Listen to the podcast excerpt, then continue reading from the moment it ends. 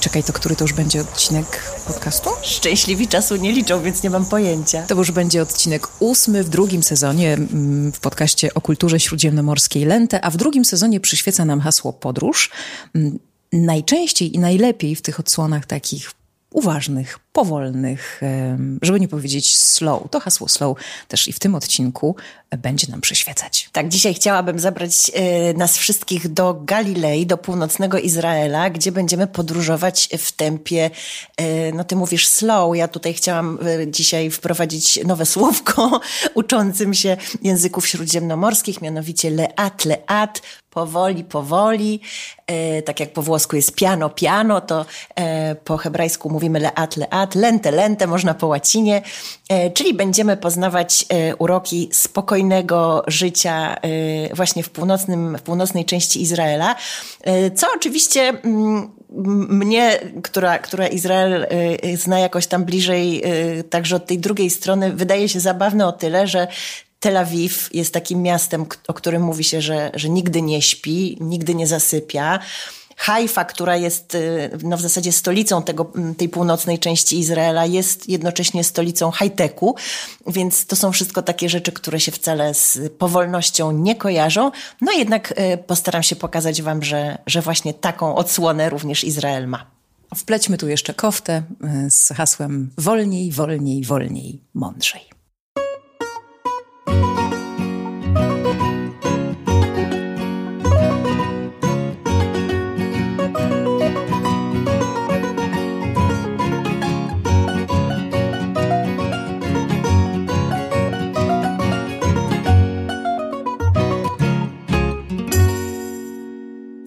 Chciały przełożyć e, ruch slow, bardzo popularny na całym świecie, bardzo popularny w Europie, na ten grunt nie włoski, bo to się nam kojarzy bardzo z włoskością, tylko właśnie do Izraela, to co byśmy zauważyli mm, przede wszystkim? Ja myślę, że to powolne życie to jest w ogóle taka yy, rzecz, która nam się kojarzy z, z całym regionem Morza Śródziemnego i Izrael jako kraj śródziemnomorski nie jest tutaj żadnym wyjątkiem, więc e, i, i w Izraelu e, elementy właśnie takiego życia odnajdziemy. Natomiast e, no rzeczywiście, tak jak ty powiedziałaś, sam ruch slow pochodzi z Włoch, slow food, slow living, to są wszystko terminy, które wymyślili Włosi i my sobie tak chyba z, z Włochami rzeczywiście to powolne życie najbardziej kojarzymy. Prawda jest taka, że przynajmniej przynajmniej w moim odbiorze, Izraelczycy bywają w, tym, w tej powolności jeszcze lepsi, w sensie lepiej ona im jeszcze wychodzi.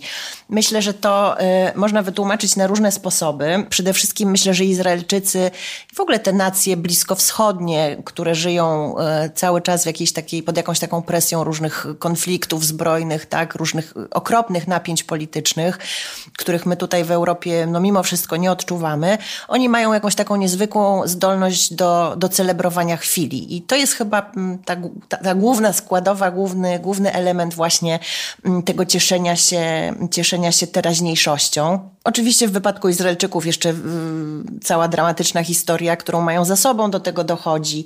E, plus takie rzeczy związane z, z kulturą już zupełnie współczesną.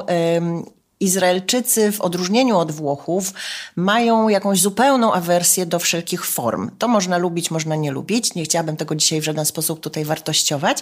Natomiast o ile o Włochach mówi się przecież powszechnie, że to jest taka nacja, która uważa całe życie, całą codzienność za swego rodzaju teatr, nawet mm, wspaniała książka Maćka Brzozowskiego, którą wszystkim bardzo serdecznie zawsze polecam. I pozdrawiamy Maćka. I pozdrawiamy Maćka.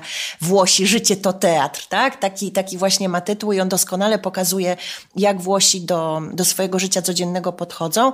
W Izraelu wygląda to zupełnie inaczej. Izraelczycy nie cierpią form, nie cierpią konwenansów, nienawidzą wszelkiego udawania, są prawdziwi do bólu. Tak jak mówię, można to lubić, można nie lubić, natomiast tak to wygląda. W związku z tym ten ich slow life, e, życie na wsi, życie w zgodzie, życie w zgodzie z naturą jest takie bardzo niepozowane.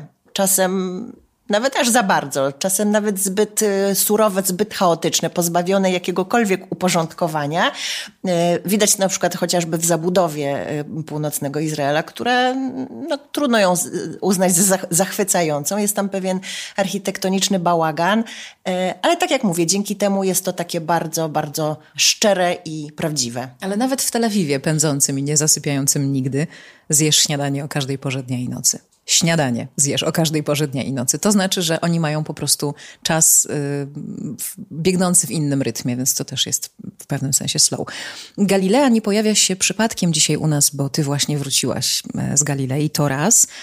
Ale myślę nawet, że to, że mówimy o tym niedługo po świętach Wielkiej Nocy, kiedy to hasło Galilea słyszeliśmy my wierzący, gdzieś tam uczestniczący w, mm, w tych ceremoniach kościelnych dosyć często właśnie w murach katolickiego kościoła, mm, to też, to też y, do, dobrze, że, że, że to się tak wszystko układa. Ale powiedzmy mm, właśnie gdzie, gdzie jesteśmy i gdzie konkretnie ta Galilea się znajduje? No więc zobacz, myśmy tu już kilkakrotnie y, przywołały Tel Awiw, który oczywiście absolutnie z Galileą nie jest związany i chciałabym, żeby to wybrzmiało, że nie to, że tutaj nie umiemy się poruszać y, w krainach geograficznych i po mapie. Y, natomiast y, pragnę przypomnieć i, stąd to pewnie, stąd pewnie ten Tel Awiw nam się tutaj wziął, że Izrael jest maleńkim krajem. To y, dla Europejczyka, dla Polaka jest tam bardzo odczuwalne y, i bardzo zabawne.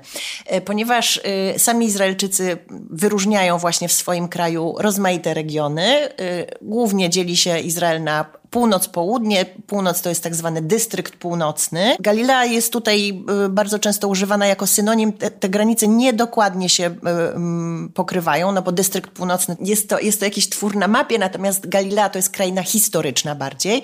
Natomiast mniej więcej te granice się pokrywają. No i mamy też południe, e, czyli te wszystkie okolice, nie wiem, krateru Ramon, pustynia Judzka, pustynia Negev, e, aż tam do Eilatu, prawda, Morze Czerwone, e, Morze martwy jeszcze po drodze. Ale też to jest ta część najbardziej chyba zaogniona, prawda? Mm, właśnie politycznie i konfliktowo. No to do tego jeszcze dojdziemy dzisiaj, ale tak czy owak rzeczywiście mamy ten podział na północ-południe i Izraelczycy troszkę pojmują to prawie jak jak dwa, dwa różne jakieś poziomy, dwa różne kraje e, mówią o wyprawianiu się na północ i wyprawianiu się na południe.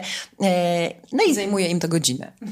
Droga zajmuje im godzinę, ale pakowanie i szykowanie się do tego dużo, dużo dłużej. I rzeczywiście ja właśnie wróciłam e, z, z takiej wycieczki, bo mm, święta, święto Pesach, to poprzedzające naszą Wielkanoc, spędziłam z rodziną męża e, w Galilei. No i tak jak powiedziałaś, jedzie się tam godzinę w porywach do półtorej, a a, a, wydaje się, że to wielka wyprawa, bo mentalnie dla Izraelczyka jest to mm, właśnie ucieczka z miasta w kierunku e, zieleni, w, w, kierunku przyrody i takiego właśnie zupełnie innego podejścia do życia. Mhm. E, to skojarzenie Galilei z, z Jezusem jak najbardziej jest zasadne, prawda? Jak najbardziej tak i oczywiście mamy tam mnóstwo e, miejsc, e, pamiątek, e, ważnych e, różnych elementów i ważnych miejsc przede wszystkim do odwiedzenia dla, dla pielgrzymów, dla ludzi, którzy, którzy mają ochotę zobaczyć na własne oczy te wszystkie miejsca opisane w, w Nowym Testamencie. Natomiast my dzisiaj nie będziemy się nad nimi zatrzymywać. Ja chciałabym rzeczywiście opowiedzieć Wam trochę o, o tym, jak funkcjonuje ta galilejska wieś, zupełnie współczesna, chociaż jak zobaczymy, mimo wszystko na różne sposoby bliska e, tamtym czasom. E, no Jezus był trochę takim prekursorem powolnego życia. Cieszenia, cieszenia się życiem, cieszenia się chwilą. Jaki jest zatem ten dystrykt północny? Jak to tam wszystko e, wygląda? Przede wszystkim to, jest, to są tereny skaliste. Jesteśmy y, w tej części Izraela, która rozciąga się między Morzem Śródziemnym na zachodzie, a rzeką Jordan na wschodzie. Jeśli chcemy sobie wyznaczyć jakieś punkty graniczne na północy i na południu, to na północy postawimy sobie górę Hermon, e, która też jest takim niezwykłym miejscem, bo w tym niezwykle egzotycznym, gorącym, śródziemnomorskim kraju ludzie jeżdżą tam przecież na, e, na narty nartach i jeżdżą tam jako do kurortu właśnie górskiego.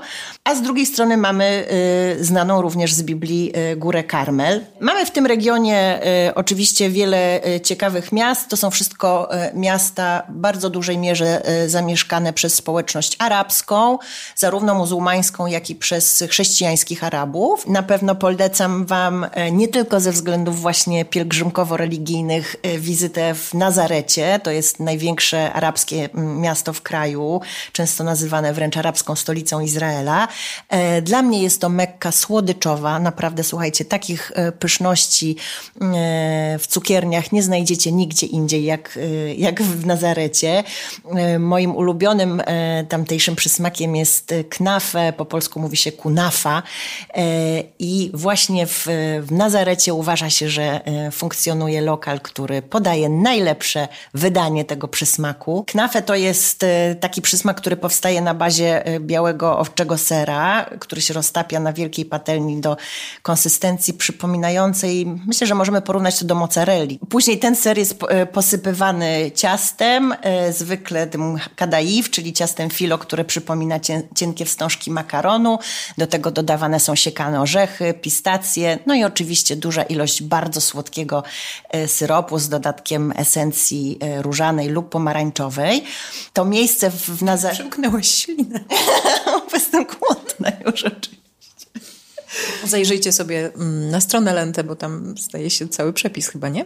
E, czy jest? Czy tak, jest chyba, jest przepis chyba. Jeszcze czekaj, sprawdzę. W każdym razie bardzo dobrze jest knafę opisane. Jest, jest przepis. W Nazarecie warto odwiedzić e, lokal, który nazywa się El Mokhtar. To jest właśnie cukier, cukiernia słynąca z, z produkcji knafę.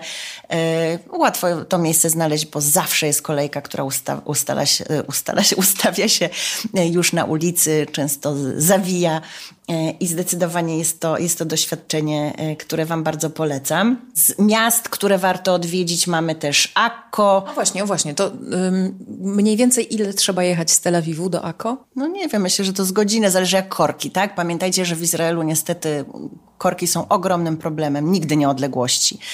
E, I bardzo często jest, jest trudno oszacować, jak długo będzie się w tych korkach stało, bo tak jak mówię, te odległości są niewielkie i pewnie gdybyśmy e, jechali pustą autostradą, to w pół godziny też byśmy mogli dojechać. Natomiast e, no, rzeczywistość skrzeczy i, i często się w tych ogonach stoi.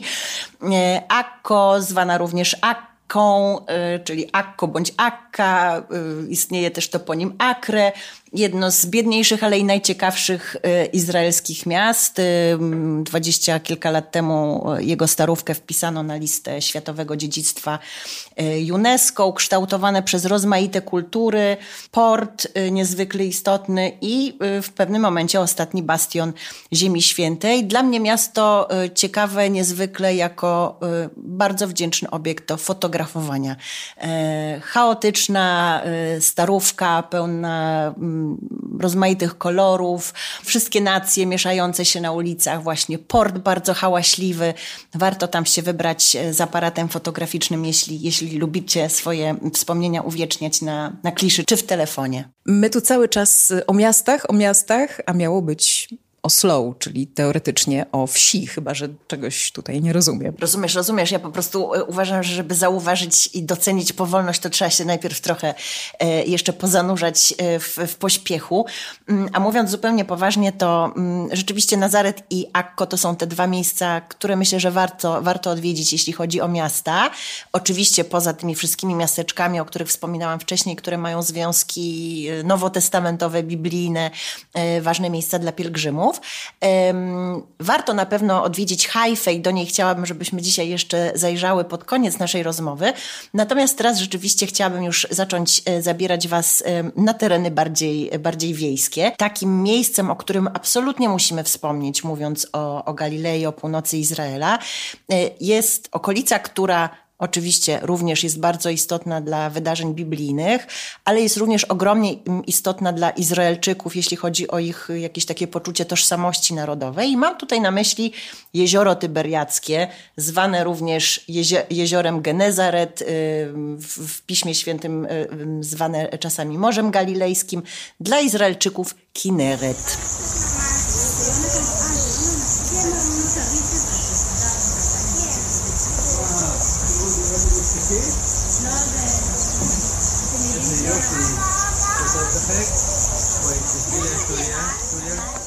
To jest w zasadzie chyba dla Izraelczyków jeden z najważniejszych symboli ich kraju. E, symbol wszelkiej romantyczności, piękna, czystości. No wszystkie najpiękniejsze e, e, rzeczy i najpiękniejsze zjawiska im się z tym... Nic na śluby. Miejsce na śluby. Miejsce na śluby. Gdyby to było możliwe w Izraelu, tak. wziąć cywilny ślub. E, to, co ciekawe, to w ogóle pochodzenie nazwy tego miejsca, bo Kineret, zdaje się, bierze swoją, swoją nazwę od słowa kinor, um, która oznacza harfę bądź lirę, w każdym razie jeden z tych starożytnych muzycznych instrumentów i odnosi się do kształtu jeziora, więc już od razu tutaj w tym toponimie mamy jakieś takie ładne, romantyczne skojarzenia. E, warto wiedzieć, że w starożytności w jego okolicy przebiegał szlak handlowy Via Maris, który łączył starożytny Egipt y, z północnymi imperiami. E, no i tak jak powiedziałam, większość y, apostołów pochodziła z rybackich miejscowości położonych nad jeziorem Tyberiackim. Wspominałam już chyba w odcinku o Izraelu dla dzieci, o niezwykłym odkryciu, którego dokonano tutaj w latach 80. Na dnie jeziora w pobliżu miejscowości Migdal natrafiono na starożytną łódź i rzeczywiście e, potwierdziły badania, e, że pochodzi ona z czasów Jezusa. Można ją oglądać, no i wyobrażać sobie, jak mogło wyglądać życie na jeziorze i, w, okolicy tego jeziora w czasach starożytnych. Drugim takim miejscem e, o konkretnej nazwie, bardzo takim mikroregionem, który bardzo Wam polecam e, w północnym Izraelu jest Dolina Hula. E, po, po hebrajsku Emek Hahula, położona między wzgórzami Górnej Galilei a wzgórzami Golan. Tam dla odmiany w latach 60. utworzono pierwszy w Izraelu rezerwat przyrody i hula słynie na świecie jako miejsce odpoczynku dla ptaków migrujących y, z Europy do Afryki i z powrotem. Mm, nasze boćki na przykład namiętnie właśnie do Doliny Hula y, latają, tam spędzają zimę i później wracają do Polski i do Europy Wschodniej i Środkowej. Ładne, to tak jak my wyruszamy sobie nie do Izraela zimą, żeby się trochę ogrzać. Tak, zresztą w ogóle wizyta w tym miejscu, którą ogromnie Wam polecam, jest jakimś takim niezwykłym doświadczeniem doświadczeniem nie tylko dla ornitologów. E, ja byłam tam kilka lat temu. To jest taki teren bagienny, mm, stawy, bagna i właśnie siedliska tych ptaków. Jeździ się tam e, takim, mm, taką kolejką, takim malutkim pociągiem powolnym, taką ciuchcią mm, e, wśród, wśród tych rozkrzyczanych stadek i no jest to doświadczenie fascynujące, bo tych ptaków są tam tysiące i w zasadzie patrzymy na nie trochę tak, jakbyśmy patrzyli na społeczność ludzką. Tam wszystkie. Y, zjawiska i wszystko to, co znamy ze, ze świata ludzkiego, można, można zobaczyć wśród tych ptaków. Rodziny, jakichś samotników, które, którzy chodzą gdzieś tam właśnie w, poza stadem. Y, ptaki, które się kłócą, y, biją o coś tam. Ptaki, które polują. Ptaki, które czekają na jedzenie jakiś taki mikrokosmos różnych zachowań, postaw, e, no coś, coś bardzo pięknego. No i do tego te wzgórza Golan, które są e, nieopodal. Mm, to jest ta okolica, która no jest średnio bezpieczna i tam się różne rzeczy dzieją, słychać czasami wybuchy, rakiety i tak dalej. E, obok właśnie tych mimo wszystko spokojnych ptaków, które żyją własnym, własnym życiem. Naprawdę miejsce warte odwiedzenia.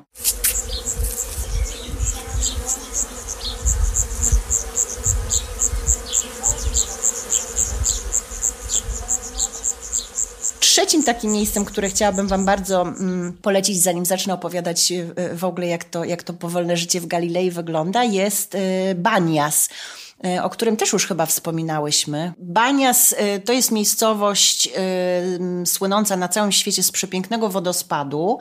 A dla mnie ważna i chyba ważna w kontekście tego naszego odcinka slow, leat, jeśli założymy, że, że to życie powolne to życie blisko i w zgodzie z naturą.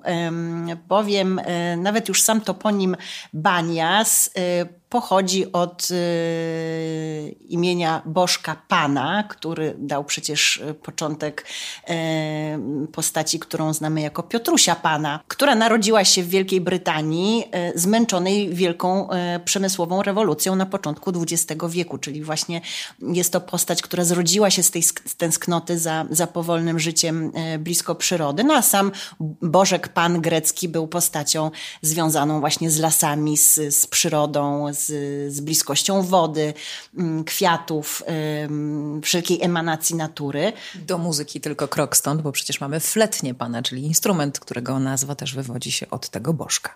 Dokładnie tak. A jeśli chcecie sobie przypomnieć, jak fletnia pana brzmi, to wystarczy sobie w, na przykład poszukać muzyki Ennio Morricone do filmu dawno temu w Ameryce. Cudownie. Och, to teraz powinnaś to włączyć. Tutaj nie możemy włączyć do podcastu. No, coś tam wymyślisz.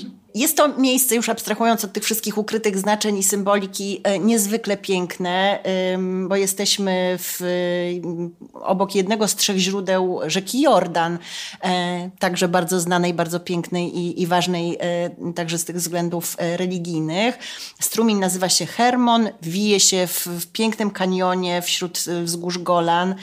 Mamy tutaj przecudowną przyrodę, platany, majestatyczne dęby, drzewa laurowe, figi, daktylowce, dużo takich drzew, które znamy z naszej części świata, ale właśnie dużo różnie, również takiej roślinności bardzo egzotycznej. Będziesz to pokazywać na Instagramie? Oczywiście. E, zatrzęsienie kwiatów, hiacynty, tulipany, cyklameny, mm, powietrze musujące kropelkami wody, motyle, ptaki śpiewające wśród y, gałęzi, coś naprawdę niezwykłego. E, swoją drogą e, w Izraelu e, takich parków narodowych i rezerwatów jest bardzo, bardzo dużo. Jeśli mogę Wam polecić jedną publikację, którą kupicie sobie na jakiejś stacji benzynowej w Izraelu w, języku angielskim bądź innym języku, w którym, w którym czytacie, to właśnie polecałabym taki przewodnik po parkach narodowych Izraela, bo do nich jest ciężko trafić, jeśli nie wiemy, gdzie one się znajdują, a prawie każdy z nich ma ciekawą historię, prawie każdy z nich ma jakieś. Obiekty archeologiczne, wokół których jest zbudowany, no i właśnie tę przecudną e, naturę, e, no, którą, którą rzeczywiście najlepiej się tam mm, podziwia wiosną. I tutaj jest taki, mm, taka informacja, którą chciałabym Wam e, sprzedać właśnie o najlepszym czasie podróżowania do Galilei, w ogóle chyba do Izraela. Jest to wiosna, ale wiosna w tym rozumieniu izraelskim. Otóż dla Izraelczyka wiosna rozpoczyna się mniej więcej w połowie lutego. Mamy nawet takie święto Tubiszwat, Nowy Rok Drzew, kiedy właśnie zaczyna się kwitnienie. I trwa mniej więcej um, ta wiosna gdzieś do, do końca kwietnia. Maj to już jest taki moment, który bywa bardzo gorący. I rzeczywiście już w lutym wszystko zaczyna e, kwitnąć, zaczynają się e, przeze mnie tak serdecznie wyśmiewane wędrówki, które ja nazywam wędrówkami na, mm, na, na parkingi przy stacjach benzynowych. To znaczy ludzie w każdej wolnej chwili właśnie zatrzymują samochód gdzieś tam na jakimś parkingu i udają się chociażby na jakieś małe wzgórze właśnie za, za stacją benzynową, żeby, żeby podziwiać te kwitnące kwiaty. Wszystko najpierw kwitnie na czerwono, później drugi etap to jest kwitnienie na żółto. Mm, no i właśnie dzieje się to dużo wcześniej niż u nas, e, a później słońce wszystko wypala i, i kiedy my tutaj mamy taką późną, piękną wiosnę, to tam już tak naprawdę niewiele, niewiele nas czeka. Chociaż oczywiście, jeśli mamy ochotę nadal podziwiać e, florę izraelską także w, w późniejszych e, momentach roku, mm, to warto na przykład wybrać się do wybranych kibuców. Kibuce to zresztą też bardzo ciekawa, ciekawy element izraelskiego krajobrazu i historii. E, dzisiaj wiele z kibuców dalej działa jako spółdzielnie, jako miejsca wytwarzające pewne produkty, ale także jako hotele, ośrodki wypoczynkowe w wielu z nich znajdują się ogrody botaniczne, gdzie można podziwiać właśnie o każdej porze roku piękne rośliny.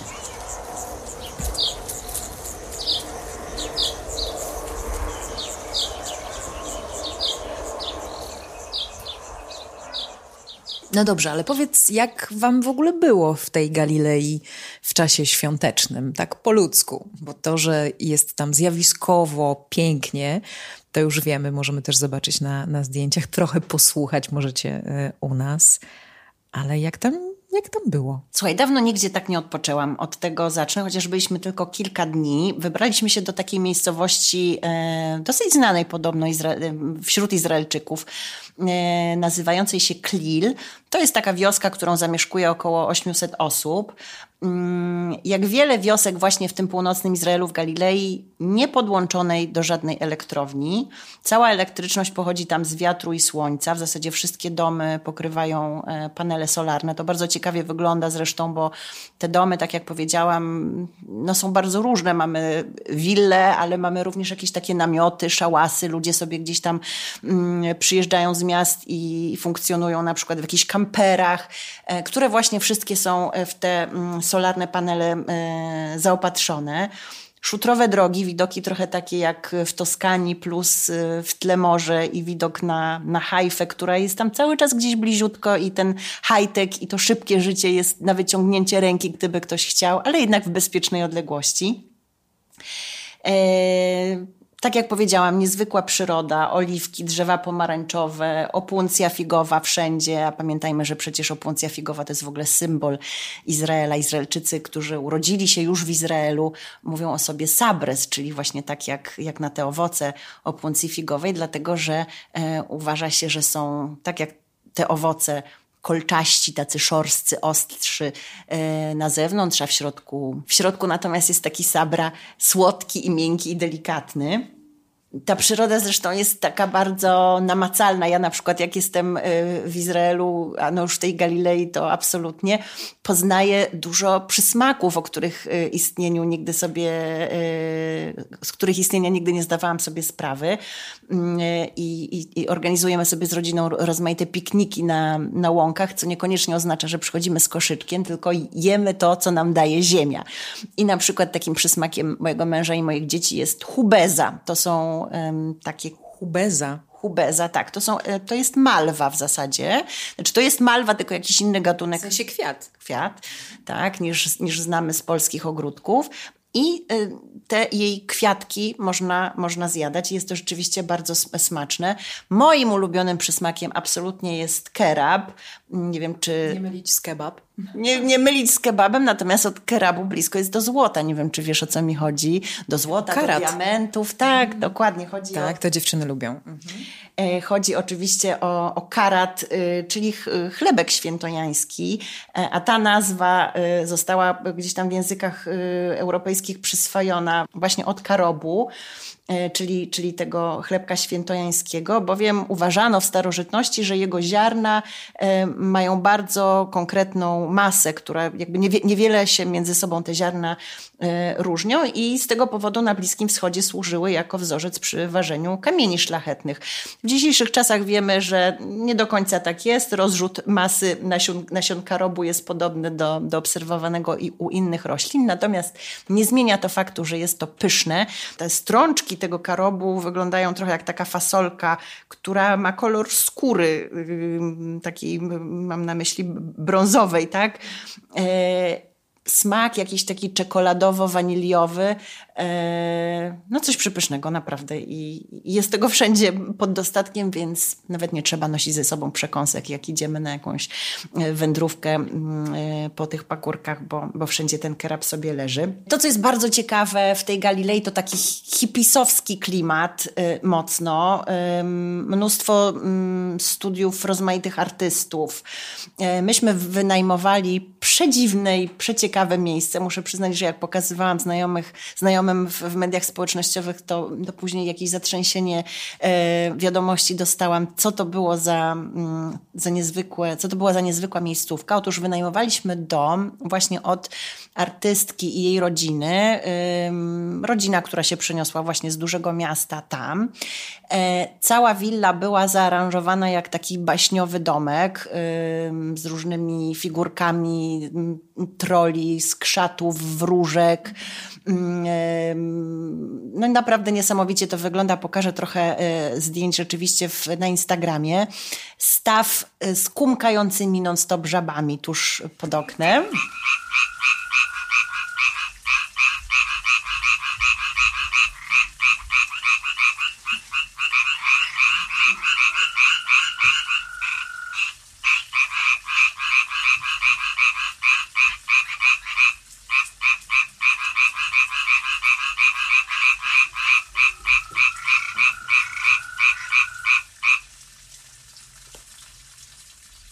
Wszystko brzmi jak Akademia Pana Kleksa na styl izraelski. I, I, bardzo, bardzo dobre skojarzenie. To, co dla mnie było niesamowite, to fakt, że w tym domu nie było zamków w drzwiach. Ani też nie było drzwi. Nie, no drzwi były, to znaczy rzeczywiście w środku nie było drzwi, w pokojach były zasłony, żeby jeden pokój od drugiego oddzielić, natomiast drzwi wejściowe do tego naprawdę sporego domu nie miały żadnego zamka i mm, ja ze zdziwieniem to odkryłam, napisałam do właścicielki, słuchaj, ale my idziemy na spacer, jak my mamy tutaj nie zamykać tego? Ona mówi, nie, to jest tak bezpiecznie, że nikt wam tutaj nie wejdzie i okazało się, że wiele osób tak tam funkcjonuje. Chcą być jakby zupełnie oddzieleni od takiego nastawienia...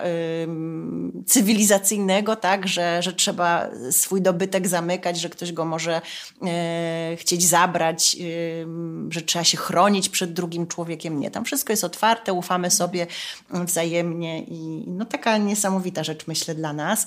E, mówiłam o tej niezwykłej przyrodzie, oczywiście to dotyczy nie tylko roślin, ale również zwierząt i dla mnie niesamowite były tam noce, ponieważ dźwięki, które słyszałam, no były do niczego niepodobne, poza tymi żabami, które oczywiście e, znam także z, z polskich wakacji. Bardzo wiele ludzi w Galilei hoduje pawie. No i te pawie krzyczą. Więc taki pierwszy e, dziwny dźwięk. Kojoty na przykład, wycie tak, kojota. kojoty, no to wycie kojota z, z prozy Amosa Oza mm, mi gdzieś tam zostało w głowie, że to jest taki bardzo charakterystyczny dźwięk dla, Izraela, dla izraelskiej nocy w ogóle. Tak, no i bardzo dziwny dla nas. Taki... Bardzo dziwny dla nas, niepokojący. Niepokojący, tak. No właśnie, niepokojące. Trochę mi się to skojarzyło z, e, ze śpiewami e, muezinów w Maroku. W pewnym momencie zaczyna nam tego dźwięku brakować, kiedy stamtąd wyjeżdżamy. Mm, tak nam się zaczyna kojarzyć e, z tą ziemią i, i, i niepokojący zaczyna być brak tego dźwięku później dla nas. Mm, mówiłam, że jest to taka stolica powolnego życia. Polega to także na tym, że bardzo właśnie wiele ludzi przenosi się tam z miast. E, zaczyna uprawiać rolę i e, sprzedawać e, produkty rolne i, i rozmaite wytwory własnych rąk. Przy prawie każdym domu w tej miejscowości Klil znajduje się jakiś taki mały prowizoryczny sklep, gdzie te rodziny, które przeniosły się z dużych miast, sprzedają czy sery, czy miody, czy dżemy, czy naturalne kosmetyki, czy oliwę, warzywa i owoce. Mm, malutkie piekarnie, to zresztą taka bardzo charakterystyczna dla Izraela rzecz. Oni mają absolutnego hopla na punkcie pieczywa y, i te rzemieślnicze małe piekarnie są ich wielką dumą i, i, i, uwielbiają w nich przesiadywać, uwielbiają tam spędzać poranki, szczególnie w te, w te wolne dni.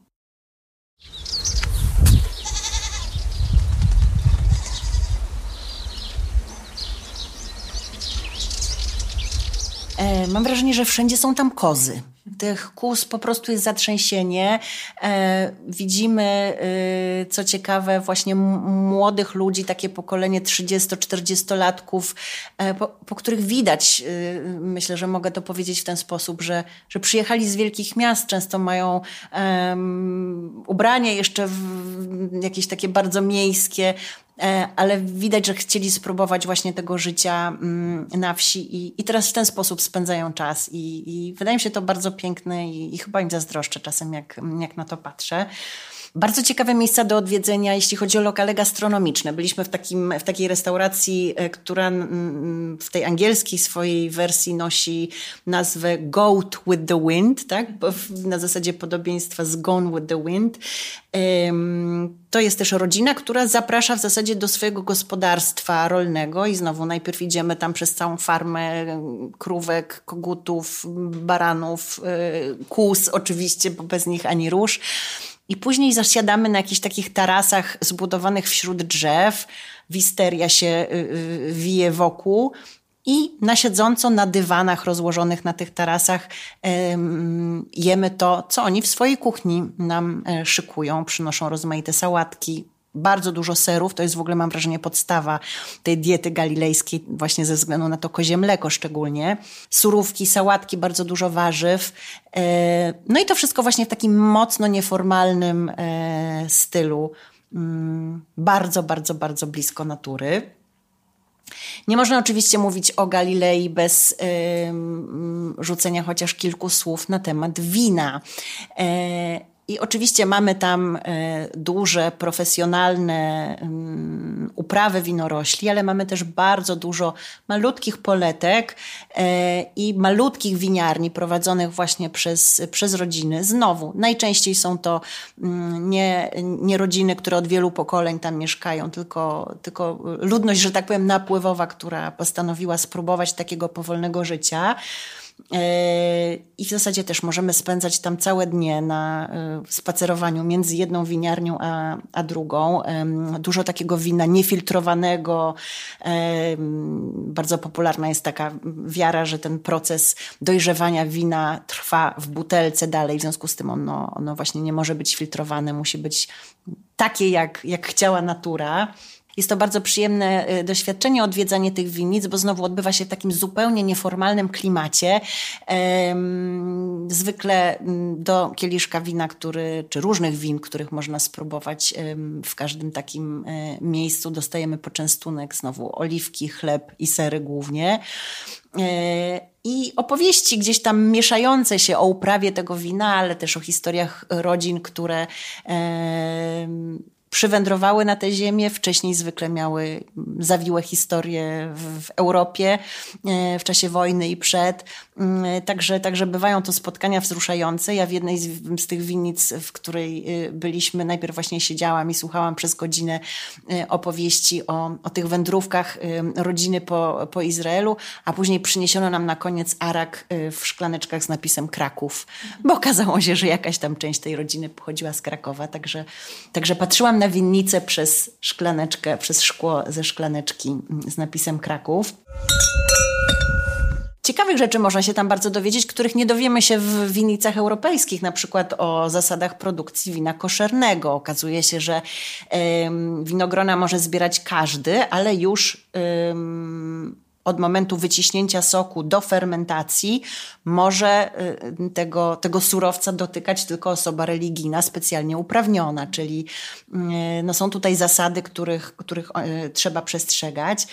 E, z takich winiarni, którą, e, czy winiarni i winnic, które, które bardzo Wam jeszcze polecam i, i tutaj odsyłam do artykułu e, na stronie Lente, jest Lotem Winery, to też jest galilejska winnica, słynąca z tego, że jej właściciele uważają, że wino jest lepsze, kiedy się do niego śpiewa. To jest e, takie miejsce w, e, w Górnej Galilei, e, gdzie mm, winu, które leżakuje w beczkach, przygrywa specjalnie dobrana muzyka. Właśnie na podstawie takiego przekonania, że odpowiednio dobrane tony wprawiają wino w jakieś odpowiednie wibracje i ono później nam jakąś taką dobrą energię przekazuje. Można w to wierzyć lub nie. Wino jest naprawdę doskonałe, więc, więc bardzo polecam. Co jeszcze można robić w Galilei? Oczywiście y, wszystkie y, y, rzeczy, które możemy robić y, na wsi, także w innych częściach globu, co nie zmienia faktu, że są niezwykle przyjemne. Cudowne miejsce do spacerowania.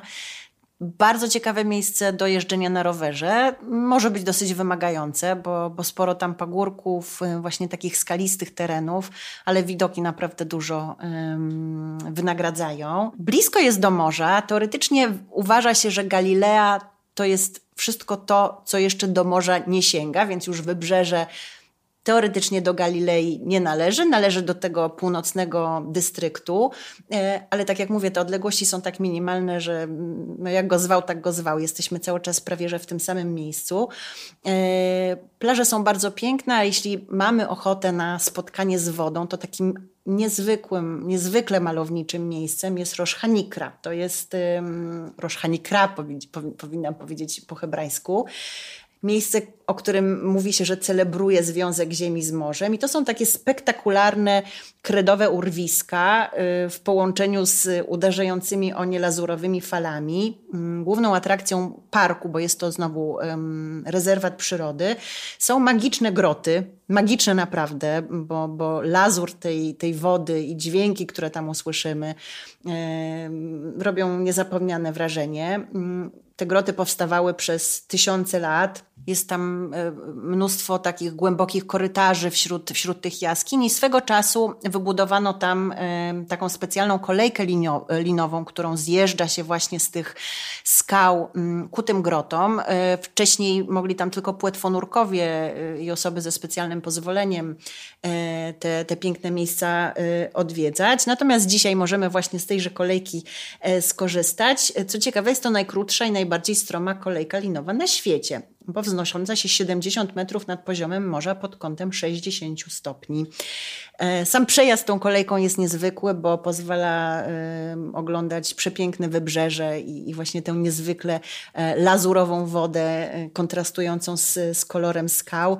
No i później wizyta w tych, w tych grotach na różne sposoby, bo można tam jakimś takim pontonem pływać, albo można tylko samym, samymi takimi mm, e, tarasami e, drewnianymi się przejść z przewodnikiem. Naprawdę przepiękne, przepiękne miejsce i wspaniały, wspaniała ucieczka przed upałem również w gorące dni, więc, więc bardzo polecam Waszej pamięci. I na koniec mm, miasto, wracamy do miasta, może już trochę mniej w rytmie slow, ale to jest wciąż Galilea i przypomina mi się to słynne hasło, że Tel Awiw się bawi, Jerozolima się modli, a Haifa pracuje. Czy rzeczywiście tak pracuje?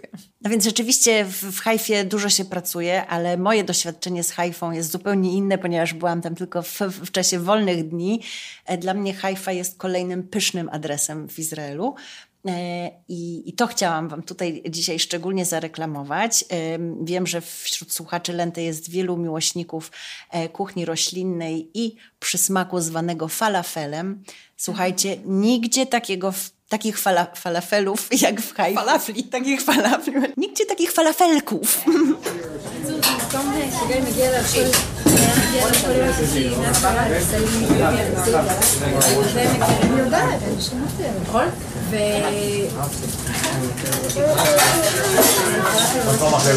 בסדר, מה שלומכם? כן, הכל בסדר? אלחמדוללה. בפעמים הקודמות לא היית. Mój e, szwagier, który jest rodowitym Hajwczykiem, nie wiem jak to się mówi, mieszkał tam jeszcze do niedawna, dzisiaj mieszka w Hiszpanii, twierdzi, że mm, Haifa słynie także z najlepszej szawarmy i też pokażę Wam na Instagramie, gdzie po nią należy się udać. Rzeczywiście smakuje wybornie, natomiast to, co ja zapamiętałam, to jest przede wszystkim ten falafel. Y, co ciekawe, na jednej z y, uliczek w Haifie mamy dwa lokale, które podobno od kilkudziesięciu lat ze sobą konkurują i jeśli chodzisz do jednego, to nie wolno chodzić do drugiego. To znaczy po prostu w ogóle nikomu to nawet nie przejdzie chyba przez myśl, żeby zajrzeć i tu, i tu. Może nawet by nie wpuścili, nie wiem. Jedno, jedno z tych miejsc nazywa się Michel, e, a drugie miejsce nazywa się Naila. E, ja za sprawą mojego szwagra jestem w teamie Naila e, i jest to taki maleńki kantorek, który mm, otworzono w, na początku lat 50., chyba w ogóle w 1950 roku, który obrósł jakąś niesamowitą legendą. Ludzie tam biorą śluby i y, wśród zdjęć, które wiszą na ścianach, oczywiście mamy mnóstwo gwiazd i, i znanych ludzi, ale również właśnie zdjęcia e, par w, e, w tych ceremonialnych ubraniach, panie w białych sukniach ślubnych, które przychodzą tam specjalnie, żeby, e, no, żeby te swoje najważniejsze w życiu chwile przy tym przysmaku przeżywać nie wiem jak wam to opisać. Ten falafel tam jest jakiś taki niezwykle kruchy, delikatny, coś przepysznego. E, adres zostawię, koniecznie, koniecznie zapraszam, żeby, żeby to miejsce odwiedzić. E, sama Haifa to jest miejsce bardzo ciekawe, jak to w Izraelu, mieszanka kultur, mieszanka, mieszanka religii. E, miejsce... Ważny port ważny port e, i ciekawostka przyrodnicza. E, po tym mieście e, możemy poruszać się kolejką linową, tak jak w innych miastach świata człowiek się porusza tramwajem czy metrem, to tam jest kolejka linowa, bo jest to miasto zbudowane, wzniesione na wzgórzach i aby dostać się do poszczególnych jego części, wjeżdżamy właśnie kolejką linową, która zatrzymuje się na takich stacjach troszkę przypominających nasze stacje metra. E, I na przykład właśnie mój szwagier opowiadał, że tak jeździł na uczelnię na, na zajęcia, że wychodził ze swojego bloku i wsiadał w kolejkę linową, żeby pojechać e, na, na zajęcia, na, na wykład. Także, także jest, to, jest to ciekawostka i rzecz też, która bardzo się podoba dzieciakom, więc też w ramach wakacji e, rodzinnych bardzo polecam. Julia nam narobiła smaka na Galileę która była bohaterką e, tego odcinka. Jeśli lubicie z nami podróżować, e, jeśli czujecie się dobrze tutaj w tym e, świecie, to proszę zostawcie mały znak obecności na Spotify, gwiazdki w iTunes, gwiazdki, recenzja, to wszystko jest bardzo ważne dla podcastowego życia. Mm, jeśli nie subskrybujecie, to bardzo o to prosimy, a zawsze też mm, jesteśmy wdzięczne za podanie podcastu Lente komuś, kto go jeszcze nie zna. I pozdrawiamy serdecznie, życząc Wam y, miłego czasu w rytmie slow do następnego odcinka, czyli jak to będzie po hebrajsku? Leat, leat.